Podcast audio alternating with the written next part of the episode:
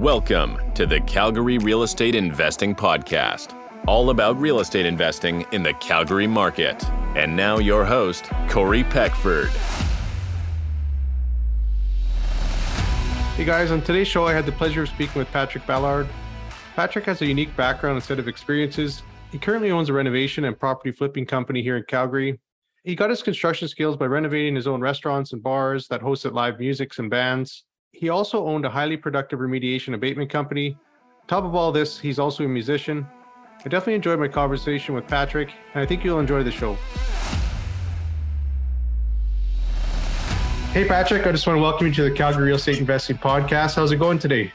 Good, man. How are you? Doing good. Yeah, well, it's a little bit freezing outside, but other than that, it's good. Can we start off the show by you just telling our listeners about yourself and how you got into real estate investing, flipping? Yeah, absolutely, man. Thanks for having me on, by the way. I've always been interested in rentals for sure. And to go back further, I've always been interested in business. So it's a perfect combo. I'm a bit of an artsy, fartsy fellow as well. I'm sort of a musician style. I love the art and craft of design. I love building with my hands, all those sort of things. So for me personal, the long short is I'm well suited for this type of business. Probably the first time I ever did a reno, I was uh, sort of come from the restaurant business. Um, my first few jobs were cooking and then serving and then managing the restaurant business. But as I moved along that business, you always a you always tend to have a second job when you're a server and a cook. It's just the way it is. It doesn't pay enough, or just maybe that's the culture of it. So I always did construction jobs on the side. But ultimately, that didn't really attract me very much to the business because those types of jobs are garbage, right? You end up doing the the donkey jobs, which you got to do your time. But that's yeah. what got me excited about it. Uh, and then I, I, got into a position where I was uh, a small partner and a manager in a, a restaurant slash pub. And uh, the guy basically just dropped off the keys. It was quite shocking. I went from like a you know a corporate environment where I had most of my training and enjoyed it thoroughly, you know, where it's got structure and you've got all these rules and you've got sort of a process for almost everything that exists. You just don't know what you don't know. So I went to this fellow and he's like, okay, cool. The guy had a bunch of money and he just wanted to run this this uh, unit better than it was being run. Got rid of the other person, said, I'll give you some shares if you come in here and do this and just basically dropped off the keys. And I mean, literally, I did the first three months, I didn't see him. Like I didn't even see the guy. Like I was like, I'm like, oh, what's this visa thing I have to pay? And That's you know, crazy. where I was like, ah, which which I loved. I have to be clear, I loved it. I loved getting that responsibility, but it was quite shocking. But one of the things that, that happened over the course of the three and a half years that I was doing that project was the renovations also end up on you right? Because at the end of the day, particularly in a restaurant, it's a very nickel and dime business. So if that bar wears out, you just don't go in and, and get $100,000 to redo it like the big guys do. As a little guy, you just have to fix it. so, you know, which is, yeah, it's, it's kind of an opportunity for a guy like me because I'm like, okay. So, you know, Google was new at the time. Uh, actually, at the time, I think it was called, there was another one, the first search engine, Hotbot, maybe it was anyway, so I was able to Google some stuff and there's stuff online I was able to sort of learn some basic framing, a lot of millwork because you end up doing that in the, um, in restaurants, obviously, and uh, plumbing and a little electrical and all that sort of stuff. So my original foray into doing renovations was through restaurants, right? Necessity is the mother of all learning. And it sort of was that thing where I was like, you got to do this. I'm like, all right. But I learned that I liked it particularly uh, with restaurants because there's colors and there's design and there's you know pictures and, and all those things so my original uh, taste of it was in that. And then to fast forward, make a long story well, short. So if I could just uh, jump in, I find it super fascinating. So most people they delve into, you know, it's usually residential. Maybe they owned a property or a rental, and then they start to learn how to fix things. But for you to learn it in a restaurant environment, I find it super fascinating. And then obviously you had to learn all the other areas as well. So he obviously saw something in you. He knew you could take care of it and trust you, right? To give you that kind of responsibility. Yeah. And, you know, and, and fortunate as well. When I had a partner with me uh, for the first year and a half of that project, and he was very, very, very good at that as well. So you, I had confidence beside me who he was able to sort of help me as well. But yeah, like it is an interesting, like who, who comes through that path? Well, me, very rare. I yeah. would say super rare for someone to get, you know, their construction experience in that environment. Yeah. Yeah, that's true that's fine. And I guess it's just because I wanted to, but I, yeah. there it is, right? Like at the end of the day, you do the stuff you want to do. That's kind of who we are. So, and then I ended up just through fast forward to about, I don't know, 2006, I started a company with uh, another fella and uh, we, it was a construction millwork and hazmat company. And that went decently. And then on the side, we were like, let's flip some houses. So uh, we did renovations as well and had good experience by then and owned a company. And then we did our first flip together back in oh I don't know, sometime. And, and how did you end up kind of switching, uh, pivoting, I guess, from the restaurant and into this construction hazmat company? So I'm a musician. Uh, that deal I was talking about for three years in that restaurant came to a head where either I could buy out the partner with his financing, or I could just sort of take some money and leave. And at the time, I was living not in Calgary, I was living in a town where there wasn't a lot of opportunity for music. Uh, at the time, I was 26, and I'm like, I got to try something. So I just sold out and um, I moved to Calgary. Now, I moved to Calgary to do music and was able to do that, but I also had a job in the restaurant industry to support that. Maybe because I got spoiled running my own place. I just got to the point. I moved here in 2000. I got the point at 2005 or four when I was just like, oh, I can't do the restaurant thing anymore. You know, I just, I, I shouldn't say thing. I just couldn't find myself in the position I wanted where I was uh, in control at the top ish and able to sort of uh, do the music as well. So I just, at one point, I quit the job and I just said, I'm not going to get another job, A, until it's not in the restaurant industry because I needed a break. At the time, I felt like it was permanent, but I needed a break in hindsight. And B, until I find great humans to work with. Interesting. And, uh, and I did end up meeting a really great human who invited me into a hazmat business of all things and said, I'll train you. But he was a great dude. And I'm like, yeah, if I get to work with you and a couple other guys that I had met, I'm like, yeah.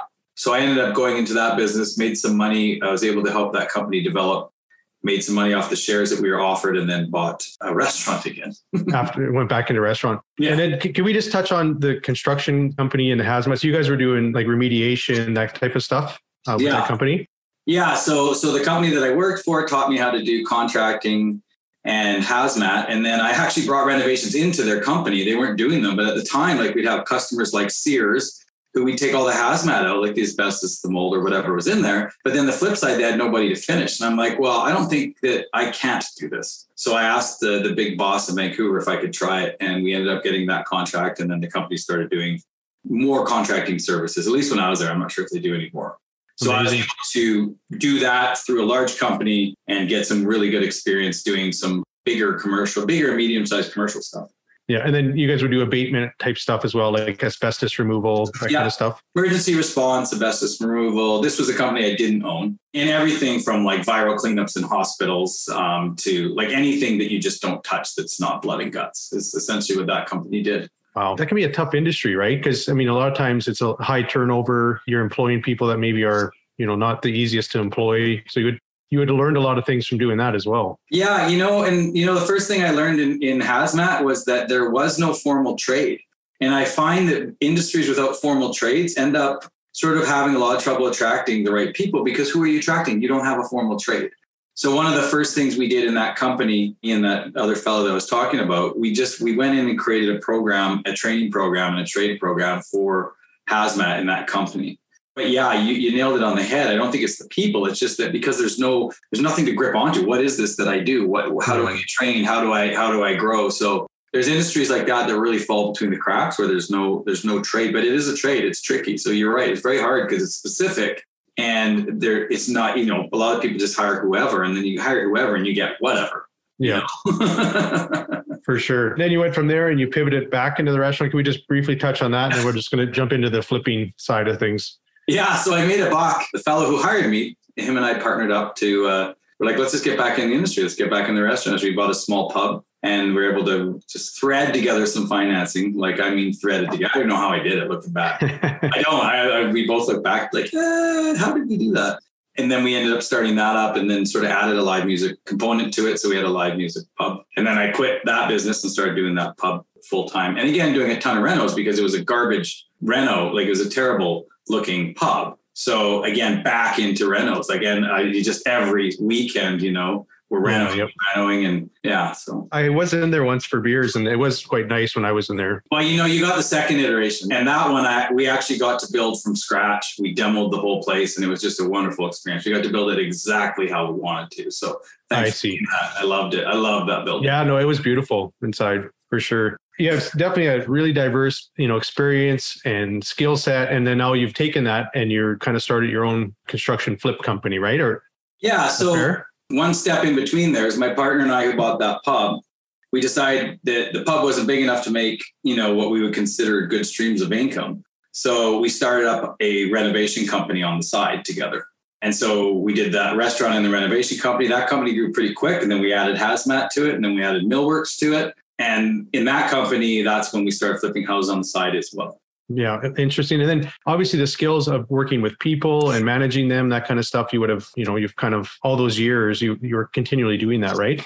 You know, and it's funny you'd say that because I feel really lucky to have been in the restaurant industry in that facet, like really getting through everything from dishwasher to managing because you're really forced to learn different personalities from your, your cooks to your servers to your managers to your customers, right? To your suppliers. And I, I honestly think that it's such a good thing to have going into construction because construction is one of those things, although they have trades, they also, a lot of people just don't take it seriously. And it's a very serious business. Like it is a very, to do it right, man, it is complicated. You have to work with humans and you have to work with personalities. And a lot of the worker types in the construction business are not the types that are really predisposed to uh, you know a scholastic way of thinking they just they're really more work with my hands that doesn't make them smarter or less intelligent it just the way that they are they're more hands-on people they're more you know aggressive type personalities i'm sure a personality profiler could nail it better than me but that's what i've learned over the years. And you almost have to be better with people. You have to understand them more. You have to really pay attention in order to get the best out of them i think.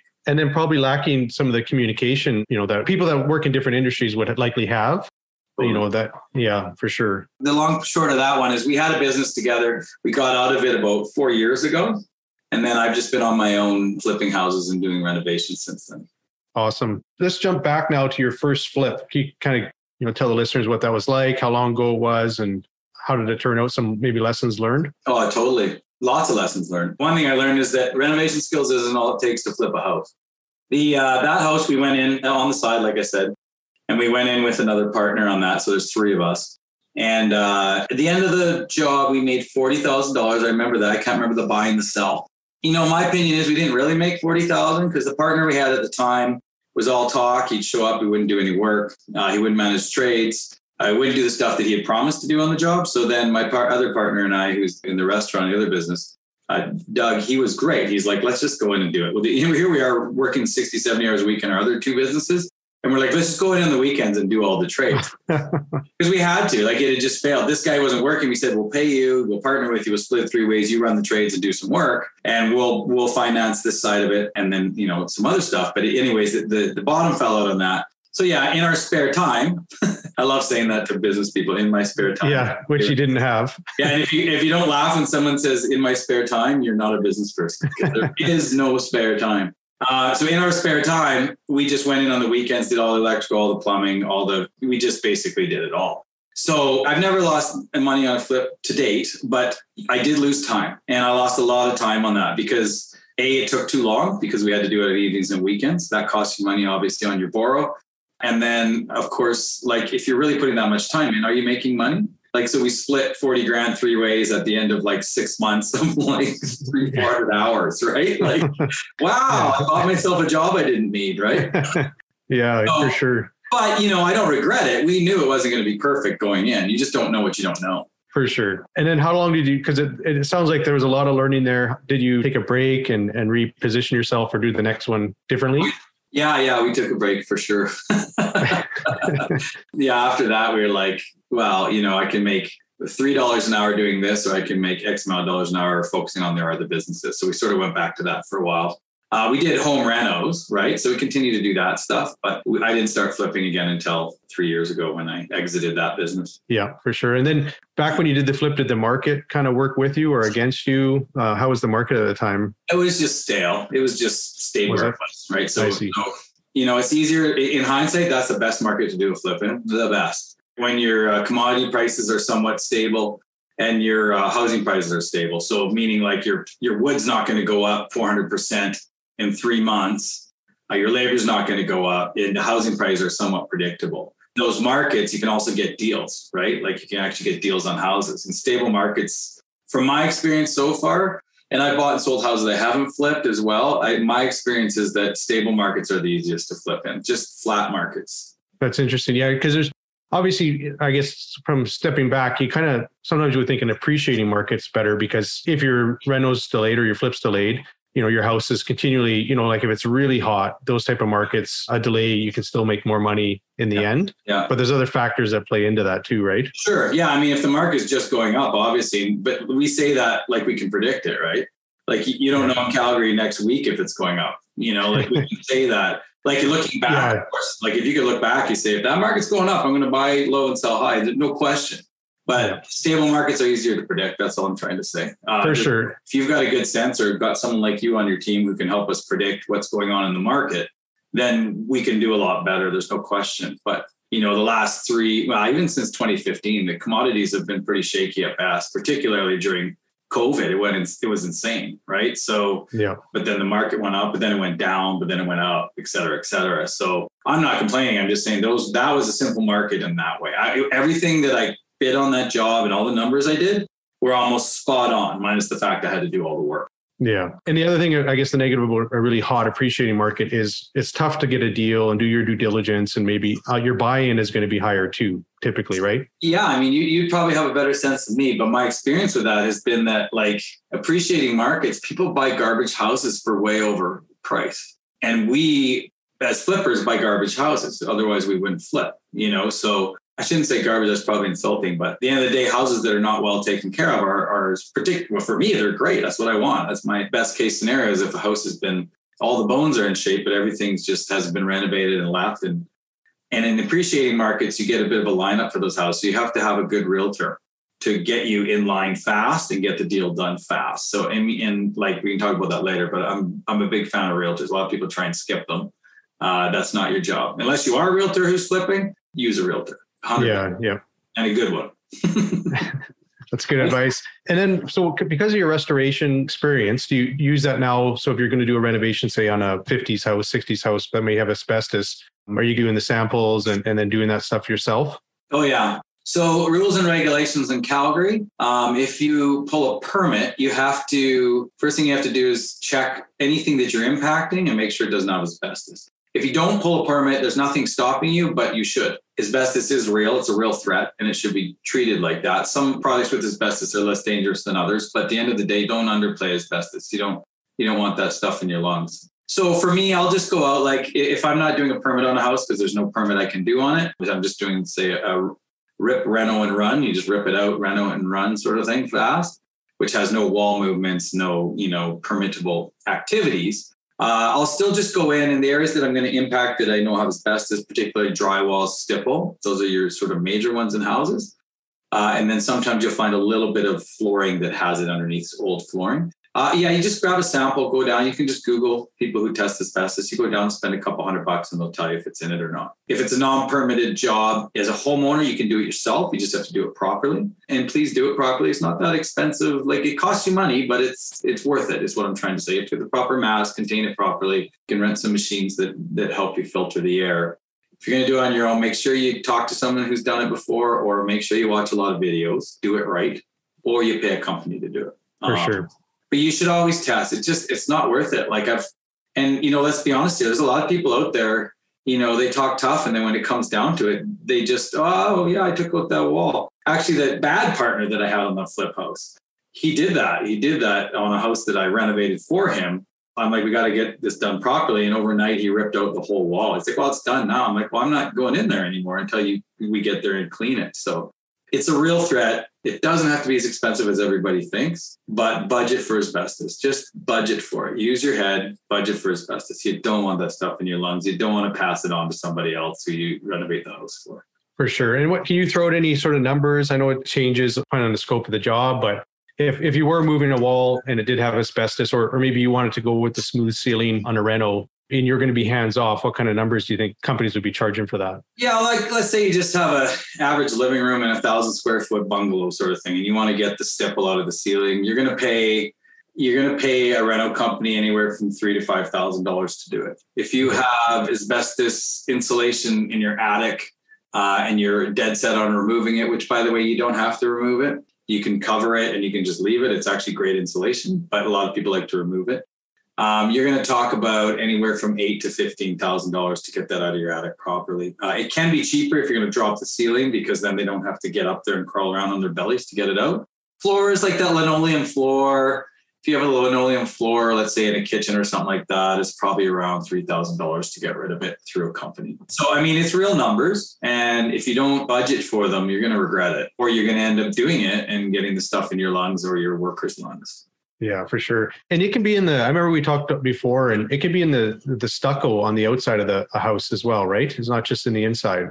Oh yeah, no, I mean asbestos was used in over a thousand building materials from 1940 till 1983. So like it was a great product. It had a binding and an insulative quality to it. So like they used to put it in drywall. It's in drywall joint compound, so it's not in the board. It's in the mud that's on the seams, but you have to remove it all as though it's it's in the as though it's all, all over it because you can't really tell where the mud is, right? So when you remove drywall that has asbestos in it, it's not the actual board, but it is in the mud what they used to do, this is your worst case nightmare scenario, is these poor guys would have buckets of dry asbestos. They'd lift it up and put it in the mud and then mix it. So they have this dry stuff right in front of their mouth. Wow. Pouring it in, mixing it, pouring it, and mixing it. So that was just a real unfortunate uh, time period where people just didn't know. Didn't know the um, hazard. Yeah. But yeah, I mean, like if you want to talk about, like it, it can be in roof shingles sometimes. It's pretty rare for um, residential because they're all torn off by now. They just don't last that long. It can be in um, stucco on the exterior for sure. It can even be in um, some of the cement board. It can be in lath and plaster. You'll see in the early early part of the century, see a lot of lath and plaster. It's even in that sometimes, but that's pretty rare. But it can be. Um, it's yeah. in a lot of the linoleum from anything before the 80s. It's actually the paper underneath the plastic that it's in. It's in the um, floor tiles you see, nine by nine floor tiles is very commonly in, but it can be in 12 by 12 as well. And these are, sorry, these aren't um, ceramic floor tiles or porcelain. These are like the um, uh, vinyl composite tile sort of thing or linoleum. There's a lot of insulative paper around ducting in uh, the 60s. That paper often had asbestos in it, again, because it had binding qualities and it had insulative qualities. And the fire, fire resistant as well, right? Fire resistant. fire resistant. Yeah, like that's why I think it's one of the best products in your ceiling. Like if you can leave it in in your roof attic, leave it because it's great insulative qualities and it's very, very good for fireproofing. But um, just don't go up there. yeah, for sure. Don't stir it around. And it, that vermiculite, uh, the government, I think the Canadian government in the early 80s was actually doing, they had a, a, rebate program and they were incentivizing people to put vermiculite in their attic space. And then it was like 100,000 properties or something or more that went for it, right? Mm-hmm. And then they had to go around, turn around and basically remediate it afterward years later. Yeah, it's, uh, the good thing about vermiculite has a very low percentage of asbestos in it, but because it's so what they call friable, which means the ability to get in the air, because it's so friable, even though it has a low percentage, you just touch it, it goes, yeah. in the air. So, but yeah, we've removed a ton of vermiculite as well, and and they have. In, a lot of times they would put vermiculite in cinder blocks to insulate the cavities as well. So you'll see it there sometimes too. Oh, I didn't know that part. Interesting. Yeah, it's all over the place. We could go on about that for sure. yeah, but it's good for the listeners to, to hear too. Anybody doing a rental or a flip, this is all great information. So from your first flip and then you took a break and then you went into your second one, did you still do a partnership and how did you structure that differently as you move forward? Yeah, for me, I get partners in it. So they do the cash financing and I do the work. And then we go in and, and split the profits depending on the each scenario is slightly different. But at the end of the day, that's the simplest way for me there is banking scenarios as well that work quite well. I just haven't got into that myself. I have good partners that I work with just, and it's easier with partners because we just buy cash. We just walk in, slap down cash. Or we've gotten houses that we were slightly more than the other guys, but because it was an easy deal, because there's no mortgage attached to it, they'll take it. So cash does help a bit. It's not the end of the world. Really, the lowest dollar usually works. But so yeah, that's how we typically do it. We just go in, they do the cash side, I do the work, and and so it's my own business, and I just I use basically they invest with me and they get a return on their money. Yeah, for sure. And what, what would be an appealing property for you? What kind of properties do you look for? And uh, what kind of, uh, I guess, make the property more appealing as a flipper and some reasons why you wouldn't buy that property? Yeah, that's a good question because I think there's really there's really three types of properties. There's the the rip, reno, and run properties, which is you know people call you know like whatever they call it, quick flips or you know just paint or lipstick, whatever your wording is for it. So if you get a really good deal on a property that's just basically replacing the stuff that's there and and leaving quickly um, those fast flips i mean those are technically the best. Uh, they're hard to make money on harder than you think because your margins are also slimmer. So you're like okay i want to make about 10 grand in a month month and a half that's being in a market where it's subject to 2 to 4% changes in any given week 2% on half a million is $10000 right? So it's not risk averse. It's good because it, when it's fast and you get it done, you make 10 grand and whatever month. Well, it'll be three months at the end of the day between the purchase and the sell and the reno. It's good, but you're basically buying yourself a job, right? Because a lot of the work you're doing yourself and you're going to get paid for that. So maybe you make 10 grand on the flip, but you also pay yourself six or 7,000, or you make six or 7,000 because you don't charge for your time and put it into there. So those ones are sort of like your best ones. You're in and out, they're exciting. And honestly, it's so nice to do a project that's a month only. Like you just yeah. don't get tired of it. You just every day you show up, you're like, bam, I'm in. And things change and move so quickly. Love those projects. And then there's their sort of um, mid-grade projects where you're gonna you're not gonna rip and run. You maybe do an addition, you do a full gut, you just you do everything, the cabinets, you just basically got the house and put together a new house. And those are fun, but those are like five, six months at the end of the day, plus your buy and sell time. They take permits, they take a little more finesse right across the board because it takes forever well, forever for me again. I can tell I'm not a patient dude, right? so, so those types of projects are, you know, they're they're great and they're usually more more profit. And then you got like sort of your bigger projects where maybe even add second stories. You just go for it. You take a house and you reshape it. Infills, those types of projects where they're they're just bigger. They're a year. They're they're 18 months. You're marginally safer. You're not likely going to lose any money on that because it's just it's just so big. And if you've done the math, even if you only make two percent, that's still you know, is still not losing money. So I find oddly enough, those are safer projects. They take longer. But the unsafe part of it is, let's say you get to 18 months and you only make like 10, 15,000. Well, that sucks. You know what I mean? But you're safer in the way that you're not going to lose money just because of the size of the project. I mean, those are fun too. I mean, those are cool because you get super creative, right? You're just like, for me, again, you know, I'm artsy. So I love the design phase. I love sort of working with stuff uh, to make it look different and more beautiful than it originally was. So so for me, there's three types. You got your, your small rip and runs, you got your medium size, and then you got your sort of larger um, in the field slash add second story stuff. And they're all great. They're all great depending on your personality type and your financial situation. Yeah, yeah, for sure. Are you still offering like renos? So if someone were to reach out and say, "Hey, I would like to, you know, I've got a kitchen reno and stuff," will you take on projects like that still? Oh, 100%. Yeah, like and the way the nature of the business uh, is you can't be desperate to buy right? So, and we can talk about sort of what that side of things, but you can't be desperate. You have to get the right deal. You have to have to get the right deal. Uh, and let, we'll go back in that in a minute. But because of that, you're going to have gaps. And again, I'm not a patient guy. Uh, I don't like gaps, and I actually like renovating. I enjoy working with customers. I enjoy you know that side. And when you're doing flips, you're not seeing as much customers. You're kind of just dealing with trades and, and your realtor. So for me, absolutely. Yeah, I do I do renovations in between. And I won't take more than two or three projects max. That's one thing I learned from my old company is just I do enough projects that I can get to each site every day if I need to, and that's my max. Yeah. But no, I, I absolutely I love renovating. It's it's a great business. It's just sort of when done right, it's it's a really good relationship between a customer and yourself and you're just really when done right when the job goes right you just kind of help them improve their life in ways that are important to them you spend a lot of time in your house and to get someone from a to b from a place they don't like to a place they like and suits them i love that I enjoy it yeah, that's great. It's definitely a difference there. Like you're saying, when you're doing a flip, it's just tradespeople. You don't have a, a client you're working for, which can be obviously pros and cons to both, but it must feel good too when you get the right client to do those projects for. I love the mix. I really do. I think it's healthy to have both for sure. For sure. And then what, what are you doing like to find the right deal? Are you watching MLS? Are you doing off market stuff? Uh, like again, I'm I'm a huge believer in realtors for sure. I, I've been working with the lady for quite a while. She's done great. She digs stuff up. Um, she looks for stuff that's off market. I don't know. I mean, the best the best ones. In fact, most of what we bought. Let me think about this. Most of what we bought has been a bank repo or an estate sale, actually. And it's not on purpose. Uh, it probably is for her. She's probably looking for those, but we have looked at houses that are not bank repos and not estate sales. But they seem to be the ones that are distressed enough that buyers really, um, on the most part, are, they just don't want to touch them because it's like, you know, it's a destroyed unit.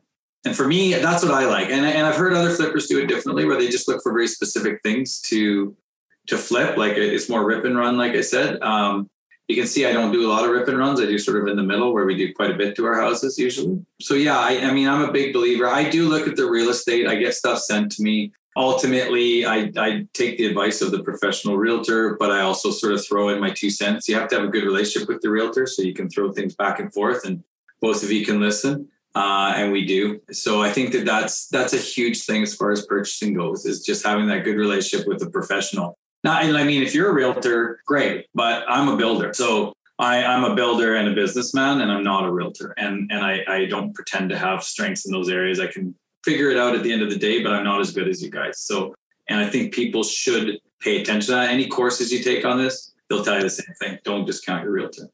Yeah, for sure. And and like everything, there's good and there's bad. Not like everyone's going to add the value, uh, you know. Well, yeah, there's that too. I mean, you got to find a realtor who actually pays attention, knows this side of the business. Um, that's true because, and, and I don't want to speak for you because you have more experience with this, but there's a lot of realtors who are good at some things and not others. Like some realtors are really good at making you feel good about your house, but they may not really understand the value of that house and they might not be getting you the best deal, right? Like dollars and cents wise guys like me, I I don't like I can look at the house and see if it's terrible or good, but I, I don't care about the feel good side of it. I just care about the dollars and cents.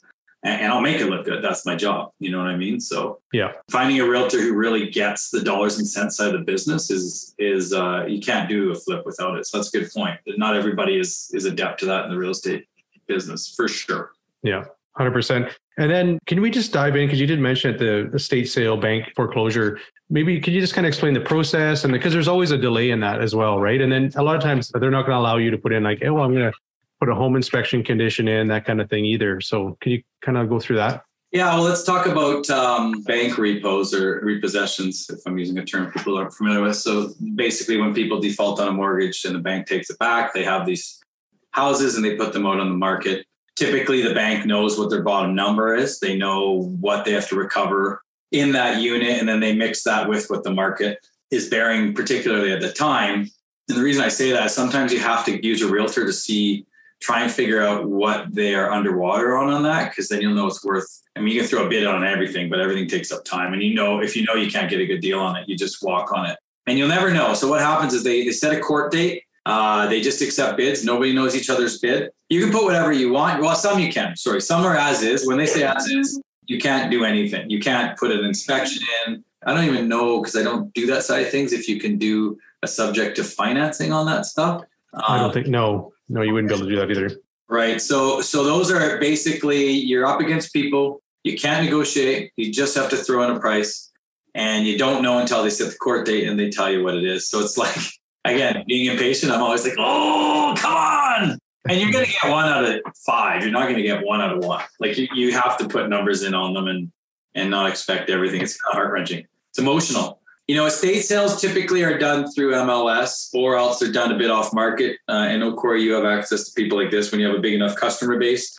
They might not just go on the market. They might just talk to the realtor. They talk to other realtors like Corey and say, look, we've got this. We know you have buyers that and you feel free to fill me in on the actual details. And it'll just be off market. Like that's one of the houses i got they're just like it's coming on. If you want to throw a price in before they throw it up let us know and we negotiated before it even got on the market.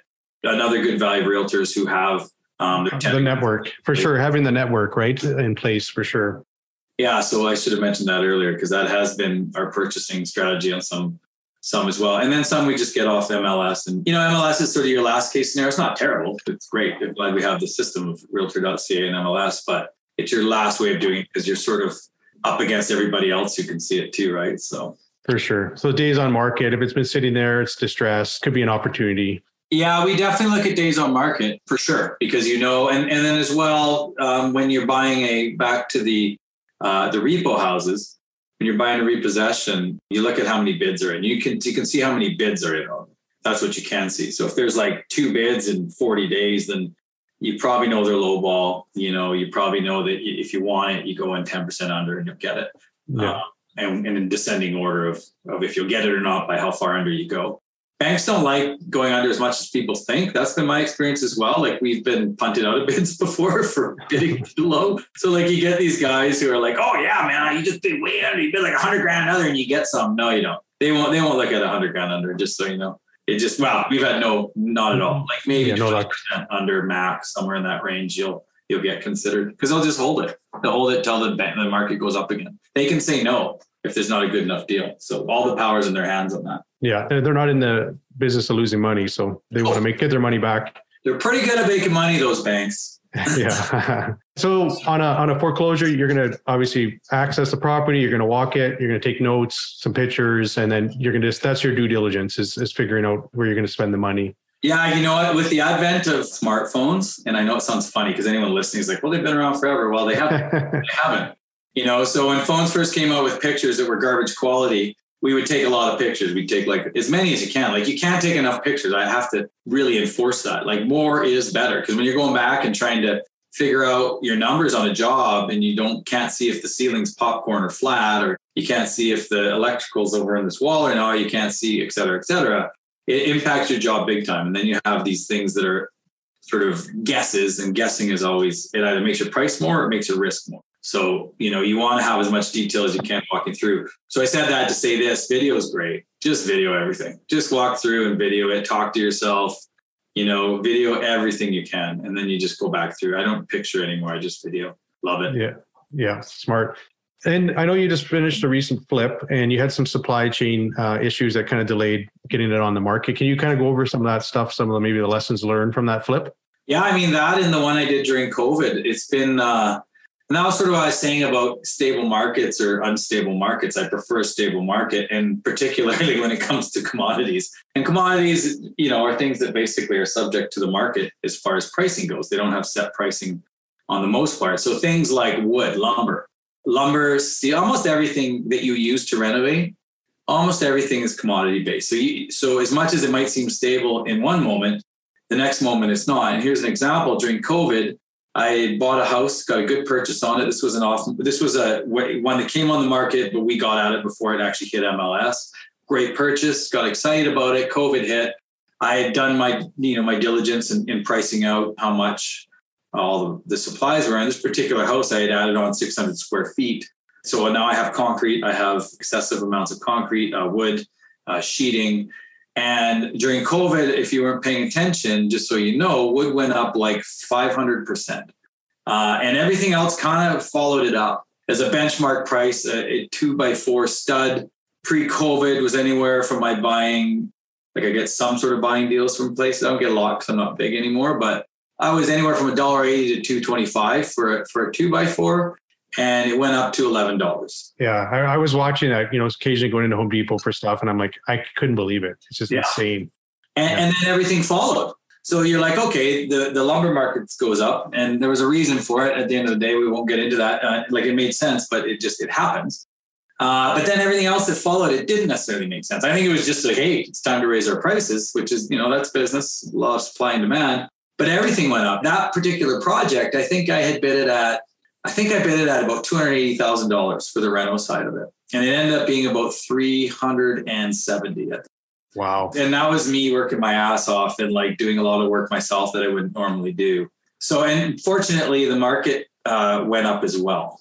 Uh, so we were able to make money on that house. It didn't go up as much as the increase in the prices of materials did. So we didn't make our margin that we had originally bet on, and I call it bet because we're just betting at the end of the day. We're just gambling, right?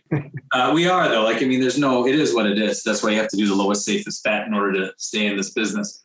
So we end up making money on it, like I said, and because, like I said earlier, bigger projects, you just you have more of a pad. So because we lost a bit of money, didn't mean we lost our shirt. We just lost a bit of money on what we should have made and I, I didn't sleep some nights because watching prices go up. I'm like, what is happening?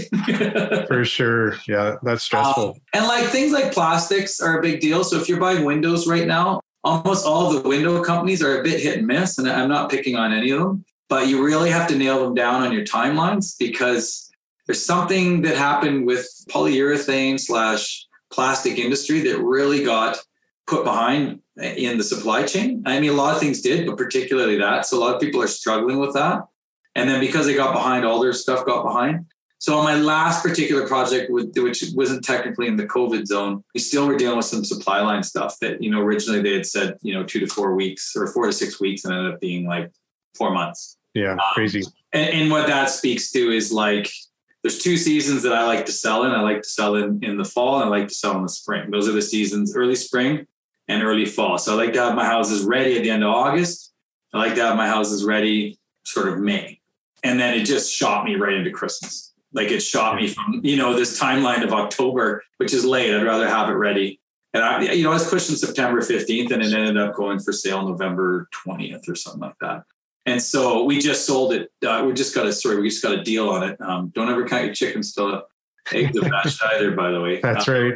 But we have a conditional sale on it now, which is fine. You have to be patient, but it does screw you up. messy. so I, the long walk on that is that supply lines do matter. You have to just don't take people at their word, even though they're great people. They're doing their best too. But you have to really figure out your worst case scenario for supply stuff when you're renovating a house. Cause like that house was ready to go October 10th, October Yeah, 10th, and it, we couldn't sell it till the end of November. And that is a big deal. That time of year particular is a, a very detrimental change in the sales of your house because people don't want to move between November and January 30th, even February. Uh, if you ever moved in that time of year, you know that people just are not interested unless they have to. For sure. Yeah.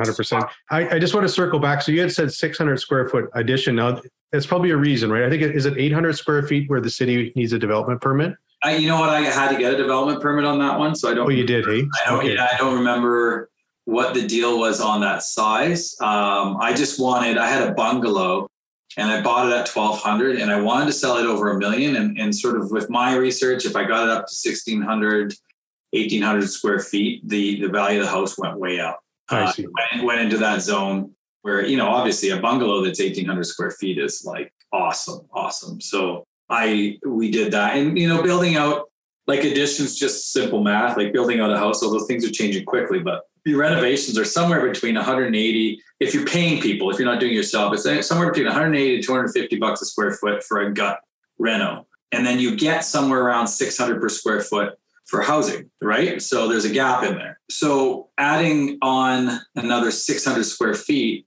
and it costs you 250 a square foot to do it, and you can sell it at 600, increases your profit a lot. Uh, it's not easy to do, it takes a while, but it's one of the biggest things you can do on those larger flips to really add value to a house is just add house to the house. Not easy, takes a while, but it, it makes a big difference.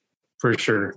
And are you running into any like uh, issues trying to find quality people to work with, contractors or trades to work for you with the shortage? Yeah, I'd say that's an Alberta problem. You know, I'm from BC, uh, northern BC, and there's it's the opposite issue up there. There's not a lot of work up there. There's some, but it's not it's not a lot. So finding workers isn't hard. I'd say it's almost balanced up there in that way. If you want work, you can get it, but you just you got to work hard to get the right interview with the right person. Coming to Alberta, I've been here since 2002, and I don't think I've ever seen a time where I felt the labor market felt stable in any way, shape, or form. And so to answer your question, I think Alberta is sort of typical for that. There's a lot of people who, you know, come and go in Alberta. So there's sort of easy come, easy go. The labor market right now is as shrunk as it's ever been. I don't know why. It's really weird. Like there's a lot of people out of work. Unemployment rate's pretty high, particularly by Alberta standards. I think it's 5.8% still or something like that. It was up to eight over COVID and you know a healthy labor market's around three or four percent so it's there is a lot of people who are technically out of work right now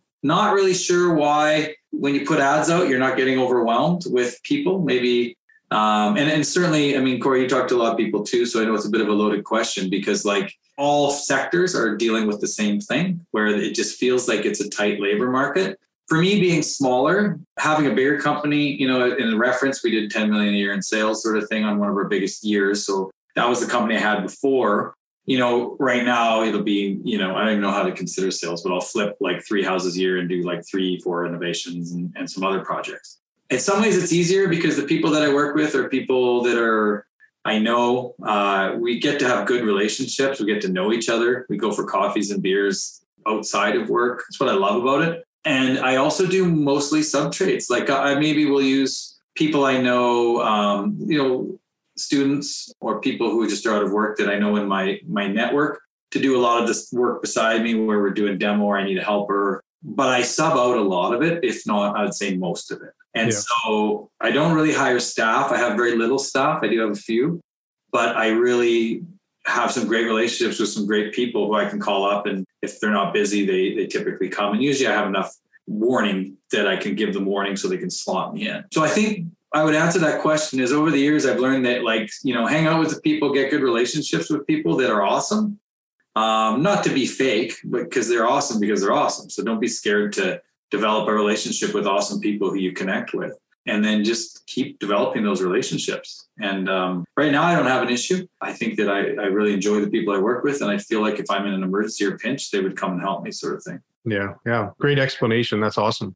For sure, Alberta has been very cyclical over the years, and transient with workers. Transient is probably that word because I don't want to get into being insulting. Like you know, because it's not insulting. That's just the nature of a lot of people who come over, particularly from the east. They just come over to pound off work and go home. But with that comes this this lack of commitment. You know, if, if shit sucks, they're out. You yeah. know, and shit sucks sometimes. Like you just help it. Like stuff just doesn't work out the way we want sometimes. So it's nice to have more commitment, but you got to do what you got to do to get by, right?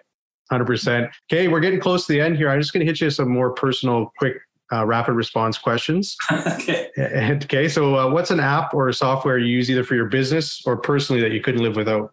I use the Google everything. I love it. It speaks to itself. I just build spreadsheets for my accounting now. I used to use Sage. I used to use uh, QuickBooks. I've used a lot of different programs for customer relationship management, et cetera, et cetera being the size I'm at now, I I just build my own spreadsheets and I use Google for everything. I absolutely love it. It just it speaks to itself so well. It works across all my devices properly every time. Yeah. So happy with it. Have you tried the Chat GTP that's kind of caught fire?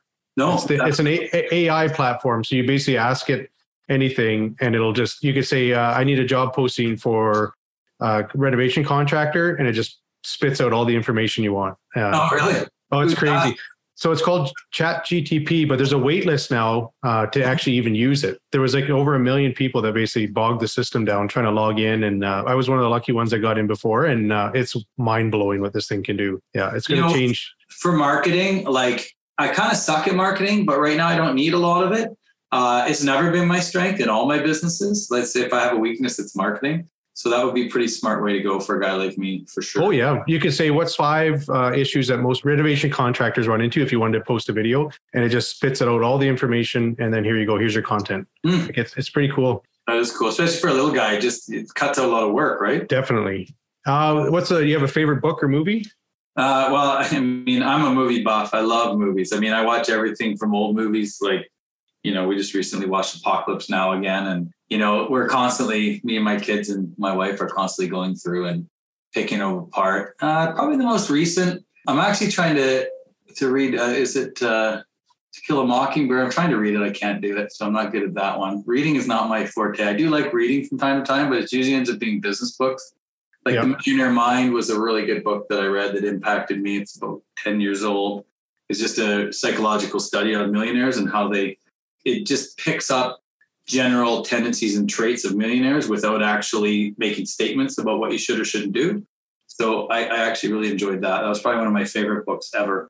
You know, as far as shows go, I mean, I, I love the advent of like Netflix and Prime and Disney Plus and all that stuff where you can just binge stuff. It's kind of unhealthy because you end up doing it. yeah. You know, even the Star Wars, like, man, I didn't know how much I like Star Wars until Disney Plus came out and they put out The Mandalorian and they put out all these other shows. So for sure. And then you said you're a musician, so are you still doing uh, musical stuff? Uh, a little bit. A little bit. So my original, when we moved to Calgary, we were in an original band doing. Uh, it's kind of like I guess alternative rock in the early 2000s, and, and really, really enjoyed it. We were talking to record labels, and we were touring a little bit and doing that kind of stuff but sort of the you know i uh, for various life reasons i stopped doing that. But then we ended up having a live music pub so i was able to like do a lot of music. Uh, we recently covid sort of wiped us out so we shut that down.